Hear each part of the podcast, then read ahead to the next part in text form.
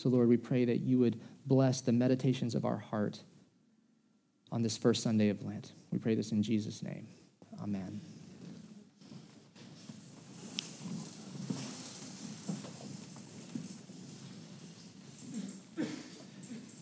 Well, friends, a couple months ago, Laura and I decided we were going to put our house on the market. And so, if you've ever sold a house, you know that there's a lot of prep work that needs to happen in order to get a house ready to put on the market. I knew going into this that this was going to be a pretty big undertaking that and I knew that there was going to be a lot of work that needed to be done and quite frankly I was really really overwhelmed because there was a lot of work to be done and honestly I had no idea even where to start. So before we started, our realtor, the the, the great Jen Diaz, she comes over to uh, she comes over to our house and she walks us through the house and points out everything that she says that she thinks needs to be done. Things that need to be fixed, walls that need to be painted, holes in the walls that need to be fixed, all that kind of fun stuff. But what she said was this. She said before you do any of that, you seriously need to declutter this house.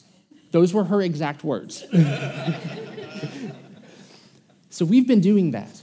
The last couple months, we have gone through the house and we've gotten rid of a lot of things. We've given things away, we've sold things, we've thrown a lot of things away. In fact, a, a few, I don't know, a few weeks ago, we rented one of those big industrial dumpsters. It, it was like 10 yards long. The guy comes and he drops it in our, in our driveway, and I'm thinking, there is no way I'm going to fill this. You know where I'm going with this. Two days.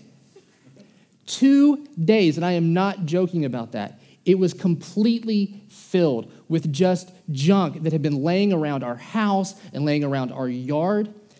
It was stuff that, that I didn't even realize we had that much unnecessary junk. I didn't.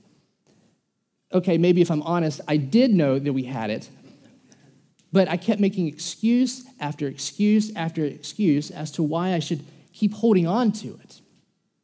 Well, I can tell you, once I started throwing stuff into that dumpster, it was actually really cathartic, and I really didn't want to stop. It was really freeing just to get rid of all of this stuff that we had that was weighing us down, that honestly, I didn't even realize it was weighing us down until it wasn't anymore. I think Lent is a lot like that I think the season of Lent is a lot like that because we carry around so much stuff in our lives that just weigh us down. And sometimes we just make excuse after excuse why we, we don't want to let it go. And sometimes we don't even realize how much of a burden it is until we're actually free of it. And so, friends, the Sunday is the first Sunday of Lent, and we're entering into the 40 day period of journeying with Jesus into the season of Lent. But I want to make a confession to you as we begin this season of Lent. Here's my confession I don't like Lent. This is probably my least favorite out of all the liturgical seasons. I really don't like it. I would much rather just skip straight to Easter and get on with the good stuff. But even though I don't like it, I know that I need it. And you know what? I know that you need it too. Because we all carry around sins and temptations in our lives that we just don't need to carry. Let me say a couple things about Lent. First thing I want to say is that Lent is not something that we enter into alone. It's not something that we do alone. Look, if it wasn't for Jen Diaz coming over to my house and showing me all the things that needed to be done to my house that I couldn't see, and if it wasn't for the many of you who come over to my house to help me fix things that I had no idea how to fix, my house would still be in disarray. It would still be in disarray. And in the same way, we need each other to help get our spiritual houses in order. That's why scripture tells us to confess our sins to one another and to carry each other's burdens. We need each other to speak into our lives to show us things that maybe we can't see or to help us to be truthful about things in our lives that maybe we just don't want to be truthful about. It's not always fun, but I can assure you that it's good.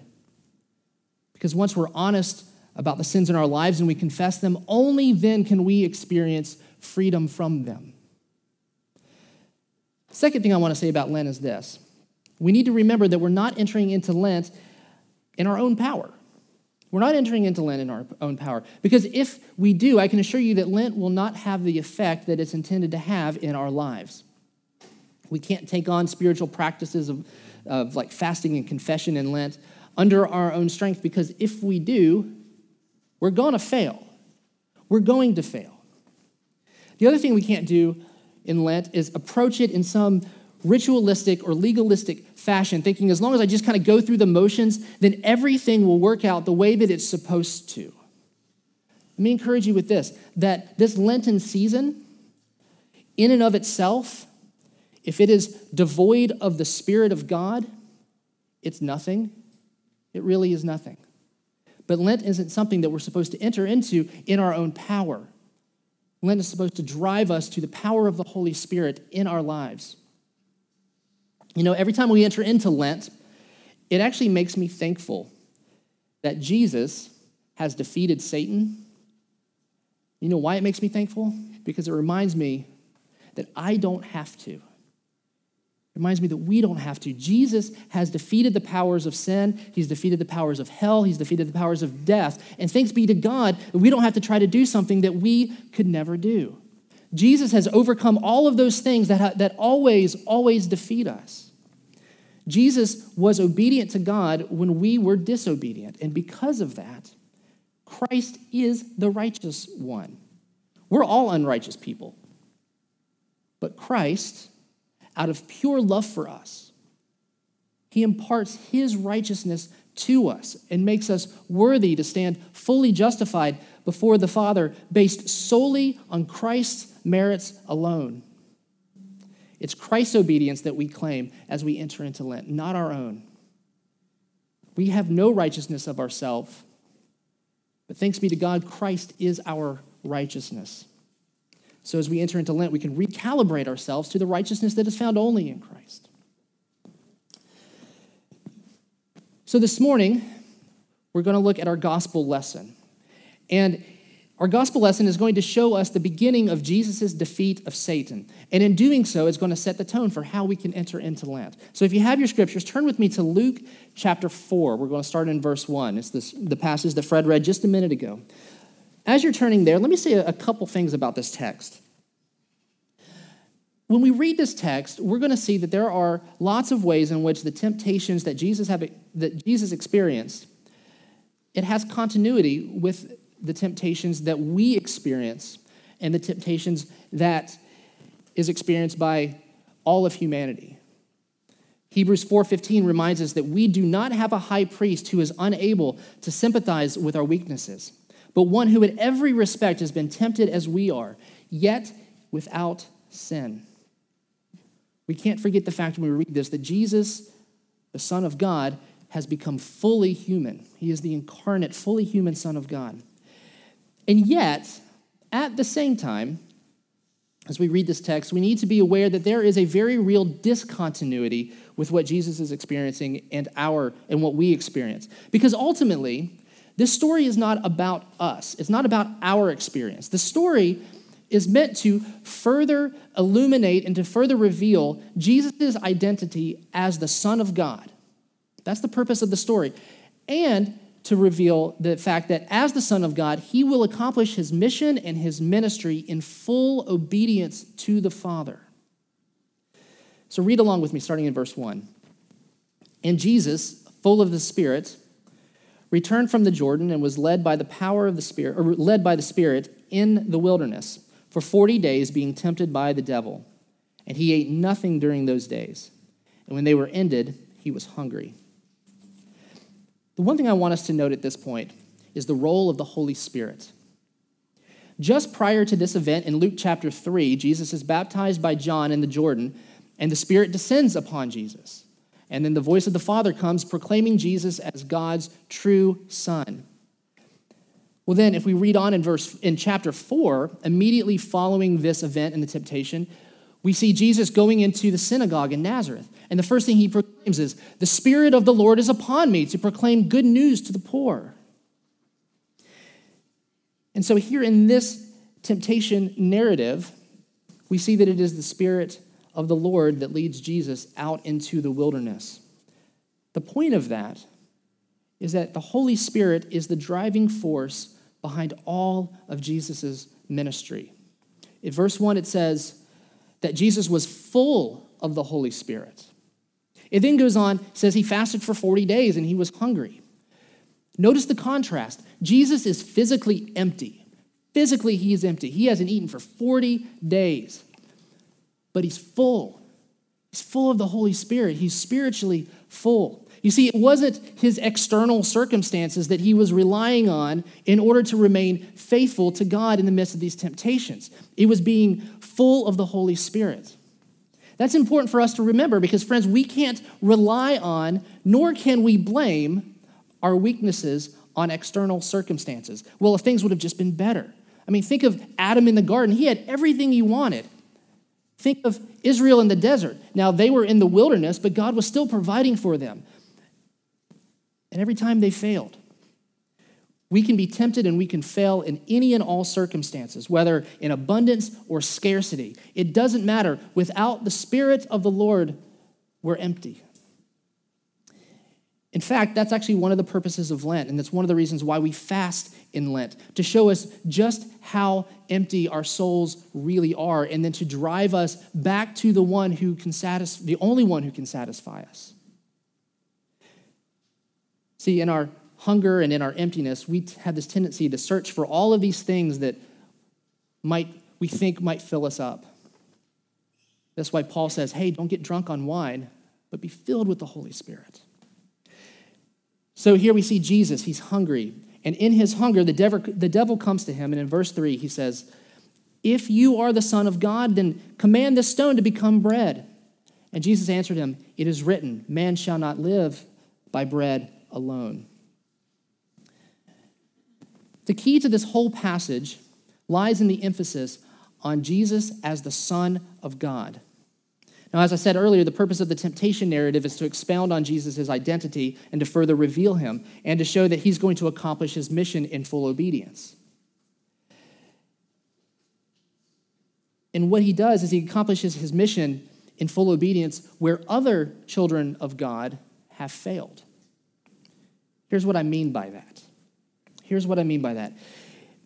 St. Luke is, is using this event to highlight a very real contrast between Jesus and Adam and between Jesus and Israel. If you, in your Bibles, if you turn back a page to, to Luke chapter 3, the very end of Luke chapter 3, Luke inserts a genealogy that goes all the way from Jesus back to Adam. And what does he call Adam in there? He calls Adam the Son of God. Now, obviously, Adam's identity as the Son of God is very different than Jesus' identity as the, the Son of God. But think about this what is Adam? Adam is the, the first human, and as such, he's the origin from which all humanity proceeds. But what does he do? He disobeys God. And as a result, death entered into the picture for all humanity. Romans 5:15 Paul says this. He says, for as by one man's disobedience the many were made sinners, so by the one man's obedience the many will be made righteous. That obedience is ultimately the obedience that led Jesus to the cross to die for the sins of Adam and for the sins of all of humanity so that we all might live. And Luke wants to show that Jesus is the true representative of humanity in a way that Adam never could have been. Also, think of Israel, the children of God. They are God's chosen children, but what do they do? Especially during 40 years of wandering in the desert. They also disobey God. Over and over, they're unfaithful to his covenant. The children of God, the, the children of God who are chosen to be the light of the nations, the one through whom the Abrahamic blessing was supposed to be shared to all the nations of the world, they consistently consistently disobeyed God, and as a result, all of the nations that were supposed to have been blessed and brought in remained outside of the blessing. But Jesus, the Son of God, who is the representative of Israel, and as the Messiah is the true Israel, who remains obedient to the law and the covenant, he takes the demands of the law and he takes them to the cross. And in doing so, he opens wide the floodgates of blessing and salvation for all. Romans 10, that we read a little bit ago, says this For Christ is the end of the law for righteousness for everyone who believes. Then in verse 12, Paul writes again that there is no distinction between Jew and Greek, for the same Lord is the Lord of all, bestowing his riches on all who call on him. For everyone who calls on the name of the Lord will be saved. What Israel and Adam failed to do because of their disobedience, Christ has done. And Christ's righteous obedience means this that salvation is open to you. That salvation is open to you simply through faith in Jesus Christ alone. Isn't that a wonderful truth?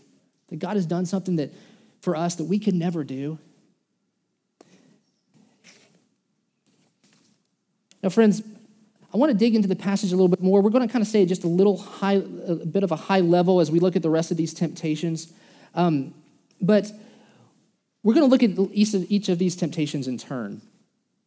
The first temptation is the one about Jesus turning stones into bread. What happens is he's hungry. He comes and Satan says, Why don't you turn the stone into bread? He definitely has the power to do it. But really, this first temptation is not about food. This temptation is to see whether or not Jesus would, would use his power to satisfy himself or whether he would remain obedient and rely solely on God's provision, which is exactly what Adam and Israel failed to do. See, God did provide for both in abundance, but they wanted God's provision on their own terms. Jesus could have certainly turned the stones into bread. We've seen him do sim- a similar thing. In John chapter 6, Jesus is once again in the wilderness, and a great crowd comes to him, multitude. They're hungry, and all they have are two loaves of bread and five fish. And what does Jesus do? Well, he takes that bread and he blesses it and he multiplies it and he feeds empty, hungry people. See, that's the whole mission of Jesus to, pro- to pro- sorry, to provide for others what they can't provide for themselves. Jesus was fully God, but he emptied himself, taking on the form of a servant in order to serve others. Jesus knew better than anyone that his mission was to provide for others and not himself, because as, as he says in John chapter 6, that he is the bread of life who has come for the life of the world. Isn't it a funny thing that the bread of life is here being tempted to turn a stone into bread? Jesus knew that life does not come from externals, from the stuff of, a physical life. It's not physical food that gives life, but it comes solely from the Word of God. And of course, he would know because he is the incarnate Word of God. He knows that life can't come from turning stones into bread. No, no, no, no. Life comes not from stones that are turned into bread, but from the one who can directly take our hearts of stone and turn them into stones of flesh that are sensitive to the Holy Spirit. It can receive the life giving Spirit of God. That's the cure for hunger, and nothing else will do. The second temptation starts in chapter 5. The devil takes Jesus up and he shows him all the kingdoms of the world in a moment. And he says, To you I will give you all of this authority and their glory, for it has been delivered to me, and I give it to whomever I will. If you worship me, it'll all be yours. And Jesus says, It is written, You shall worship your worship the Lord your God, and him only shall you serve. See, there's an irony to all of these temptations. Here, the devil is offering Jesus all the kingdoms of the world in exchange for Jesus to worship him. But here's the funny thing all the kingdoms of the world are already promised to Jesus. I see Psalm 2, verses 7 and 8 says this The Lord said to me, You are my son, and today I've begotten you. Ask of me, and I will make the nations your inheritance, and the ends of the earth your possessions. See, all the nations were already rightfully his. Jesus is the world's true Lord. But here the devil is offering him a chance to take possession of them without the need for going to the cross. And all it takes is a simple act of worship. Israel took that bait over and over and over again. They worshiped false idols and they worshiped false gods. Even in the wilderness, they made a cow out of gold and they worshiped it thinking that maybe it can provide for them better than the God who led them out of slavery. Jesus doesn't take the bait, but he remains faithful to the, God, uh, to the Father because he knows that his kingdom, the kingdom of God, the one that relativizes and draws in all other kingdoms, can only be inaugurated on the cross. And the reason why that is, is because it's only through his own death that he can defeat the powers of death. And by doing so, defeat the one who holds all the kingdoms of the world captive. Jesus doesn't need to worship the devil because he's about to go to the cross and fully defeat the devil and take back what is rightfully his. Third temptation. Starting in verse 9, Satan takes Jesus to Jerusalem, to the pinnacle of the temple, and he says, Hey, if you're the Son of God, throw yourself down because it's written that God will command his angels to guard you. And Jesus says, simply says, Do not put the Lord your God to the test. See, the temptations here end in Jerusalem. And for Luke, that means that there's a foreshadowing of the end of Jesus' mission on the cross when he dies in Jerusalem.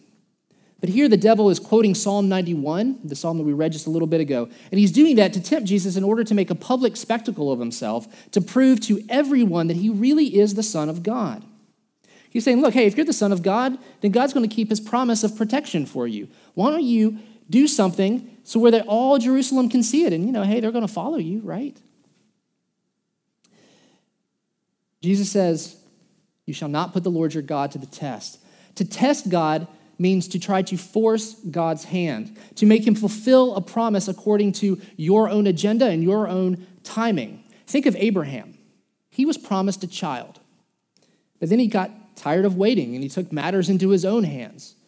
And he had a child with his wife's maidservant, and we see how well that turned out for him. Jesus knew that his time had not yet come. Jesus knew that God had made promises to him and he was going to be faithful to that. And so Jesus refuses to demand that God fulfill his promise. He refuses to use his privileged status as the Son of God in order to force God's hand. The Son of God will be revealed to Israel and to all the world in Jerusalem that he is the Messiah and the Son of God, but only after the cross and only after the resurrection. You see, all throughout this temptation narrative, Jesus has been revealed to be the obedient Son of God who remains faithful to God.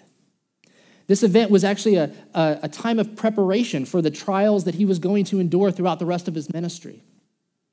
Jesus was tempted, he was tried, he suffered, and yet he remained obedient to the plan of salvation, which was to take him all the way to the cross of Calvary. And here's what happened because he did. In Philippians 2, starting in verse 8, it's written here it says, And being Found in human form, he humbled himself by becoming obedient to the point of death, even death on a cross.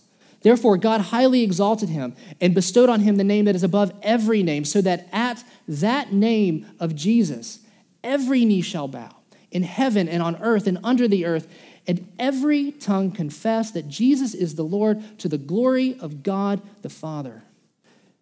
And so, friends, as we enter into Lent, I can assure you, if you enter into Lent in the power of the Holy Spirit, your unrighteousness, your disobedience, and your emptiness, it's going to be exposed.